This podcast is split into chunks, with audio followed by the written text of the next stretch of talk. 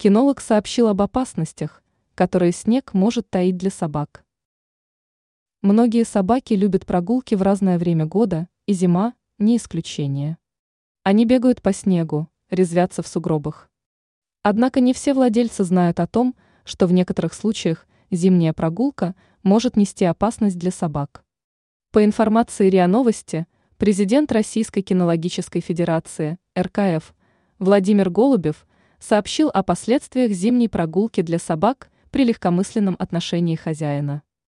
Отмечается, что под слоем снега могут находиться острые предметы, которые способны поранить собаку. Кроме того, пес может начать пробовать снег на вкус. Это способно вызвать у него отравление или простуду.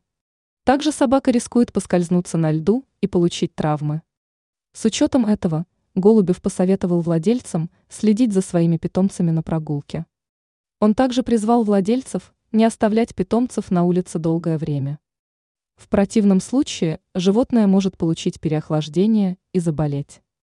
При появлении озноба и дрожи собаку нужно сразу отводить домой.